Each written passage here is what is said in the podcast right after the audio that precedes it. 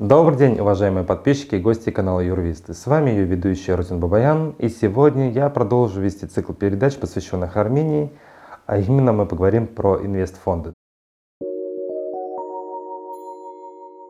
Итак, переходим к основной теме нашей беседы, а именно инвестфонды в Армении. Вообще эта тема на самом деле мало кем освещена, ввиду того, то, что мало кто знает про существование таких фондов. Значит, а, в чем особенность? Особенность заключается в том, то, что по налогообложению инвестфонды платят в Армении налог только с чистых активов этого фонда, и налог составляет одну сотую процента.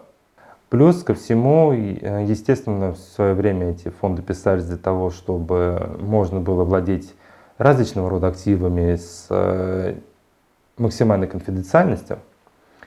Соответственно, все построено таким образом, чтобы было фактически невозможно идентифицировать конечного бенефициара. И в связи с последними событиями в мире, когда мы сталкиваемся с тем, то, что многим гражданам Российской Федерации – запрещено приобретать предметы искусства и роскоши за рубежом, там имеется в виду за, зарубежных странах, а там, там, не знаю, Нидерланды, там, Франция и все прочее, а у кого-то есть такое желание, да, то, соответственно, можно организовать открытие данного инвестфонда и просто приобрести данные предметы искусства. На это я вам привел как общий пример. Конечно же, Инвестфонды в первую очередь рассматриваются как э, некие там юрлицы, которые э, направлены на то, чтобы приобретать какие-то ценные бумаги, их э, перепродавать. То есть мы говорим о спекуляции на рынке ценных бумаг для россиян, которые напрямую не могут этого делать ввиду ограничений, которые на нас наложены. Но при этом мы можем это сделать через инвестфонды. Каким образом это делается? Организовывается инвестфонд, назначается управляющий, который аккредитован при Центральном банке э, Российской Федерации, при Центральном банке Республики Армения. А, и, соответственно, есть у этого фонда пай. То есть вы приобретаете пай. Вы можете купить э, стопроцентно все паи на себя, если вы регистрируете фонд исключительно под себя. Или же вы можете скооперироваться со своими там, партнерами, там, друзьями, родственниками и так далее. И вы просто разделяете эти паи и даете информацию управляющим о том, куда направлять данные денежные средства. Суть фонда именно в том, что мы э, приобретаем те или иные активы за рубежом, и при этом мы не высвечиваем свое имя. Естественно, сразу же стоит вопрос о том, а как же проходит а, проверка на благонадежность, выявление э, информации по ультрабенефициарам. Слушайте, ну на самом деле все достаточно просто. С одной стороны, если у вас нет прямо такого жесткого желания скрыть себя, это можно эту информацию предоставить, это никто не возбраняет. Но с другой стороны, мы можем использовать услуги номинальных бенефициаров. И в Армении за это нет никакой, собственно говоря, ответственности. Поэтому запрет на такого рода услуги он отсутствует. Именно поэтому вы можете использовать, с одной стороны, номинального ультрабенефициара, а с другой стороны вы можете взять и высветить свое имя в зависимости от того, что вам нужно. Фонд может владеть чем угодно. Главное заранее определить тематику работы данного фонда. То есть, условно говоря, если мы изначально декларируем, что этот э, инвестфонд будет заниматься там, инвестициями в но как это сейчас модно делать, это предметы искусства, да, то понятное дело то, что мы инвестируем в предметы искусства, но мы не можем купить на него майбах.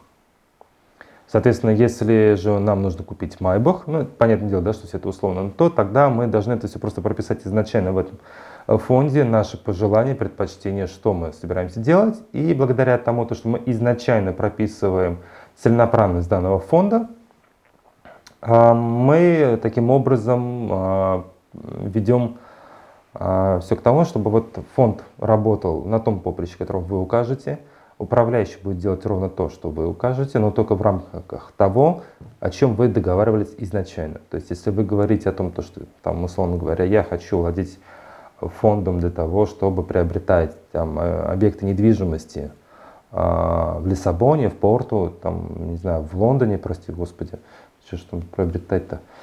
Вот, но тем не менее, да, то есть если уж есть такое, какая-то такая вот особая потребность в приобретении недвижимости, которую вас потенциально могут отнять в э, демократических странах, то в таком случае вы можете это использовать через фонд. Но изначально надо это все дело прописать.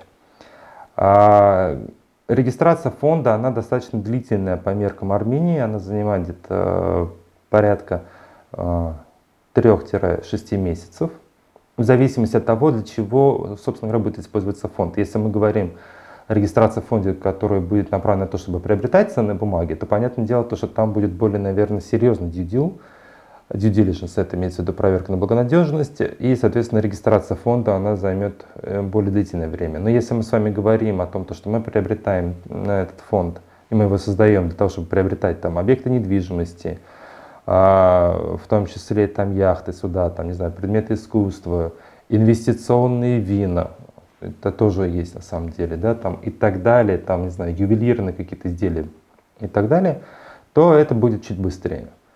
А, самое долго это здесь, э, наверное, идет вот согласование между клиентом и управляющим того, чем, собственно говоря, будет заниматься фонд. Желательно прописать все а, и сразу, что называется, в самом начале, но опять-таки есть у многих желание взять и сказать, фонд будет заниматься всем подряд, начиная от приобретения там, ценных бумаг Apple, заканчивая торговлей коровьим навозом. Но я понимаю, то, что на самом деле разница между ценными бумагами и коровьим навозом, она не очень большая, но вот тем не менее, а, это же все разные вещи, поэтому как бы вот прям так уж сильно прописывать такую большую разницу, наверное, смысла нет. Но вот какие-то определенные акценты расставить изначально да, можно. Этот же фонд можно использовать как аналог траста. А, опять-таки, только надо помнить, да, как правильно пользоваться трастом и как надо правильно пользоваться фондом для того, чтобы вас, что называется, не прищучили. Но это уже у нас на отдельной консультации, поэтому будем рады вас видеть у нас.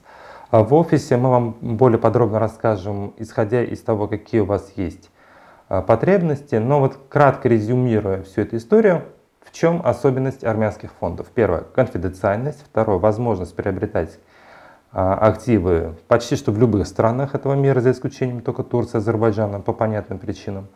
А, В-третьих, это крайне низкое налогообложение, 1 сотая процента от чистых активов. Да? И достаточно, в принципе, лояльные отношения к россиянам в плане прохождения дьюдила именно в Армении. Ну и, соответственно, это как идет как вариант выхода на международный рынок. А, продукт исключительно а, такой, как вам сказать, индивидуальный. Да? То есть мы не, если мы говорим, вот про раньше мы говорили, да, там регистрация компании стоит столько-то, регистрация, там, не знаю, там ООО стоит столько-то, ИП столько-то, открытие банковского счета столько-то, то здесь уже все идет индивидуально, потому что исходя из того, что конкретно человек захочет, то он, собственно говоря, получит и будет подсчитана стоимость. Она складывается непосредственно из самой регистрации, прохождения дедила, найма управляющего, с, естественно, его же нужно оплачивать его труд. Соответственно, дальше уже решается вопрос, вы хотите светить свое имя или же не хотите светить свое имя. Это опять-таки дополнительная история в плане оплаты. И поэтому сложно сказать, от каких сумм надо будет стартовать, но, наверное, где-то вот так вот, если взять среднее по больнице, ну где-то 1015 15 э, тысяч долларов, это вот, наверное, средний старт вот инвестиции в создание фонда. Опять-таки, это может быть ниже цена, это может быть выше. Все зависит от того, что вы захотите. Но главное здесь именно в том, то, что это надежная история – Армения еще пока не попала ни в какие списки, э, там, а там, как Британские Виргинские острова, Каймановы, да, и так далее, которые там уже их э, пристально за ними там наблюдают. Здесь все на самом деле достаточно лайтово, фондов в Армении крайне мало, и именно поэтому, что это для мирового рынка относительное новье, извините меня за мой французский, но именно благодаря этому вы можете обойти достаточно большое количество препятствий на пути реализации ваших желаний, ваших инвестиций. И э, вы можете решать свои бизнес-задачи при помощи инвестфонда. Буду рад вас видеть на нашей консультации. Приходите, подписывайтесь на наш канал, комментируйте. Всем спасибо за внимание. До свидания.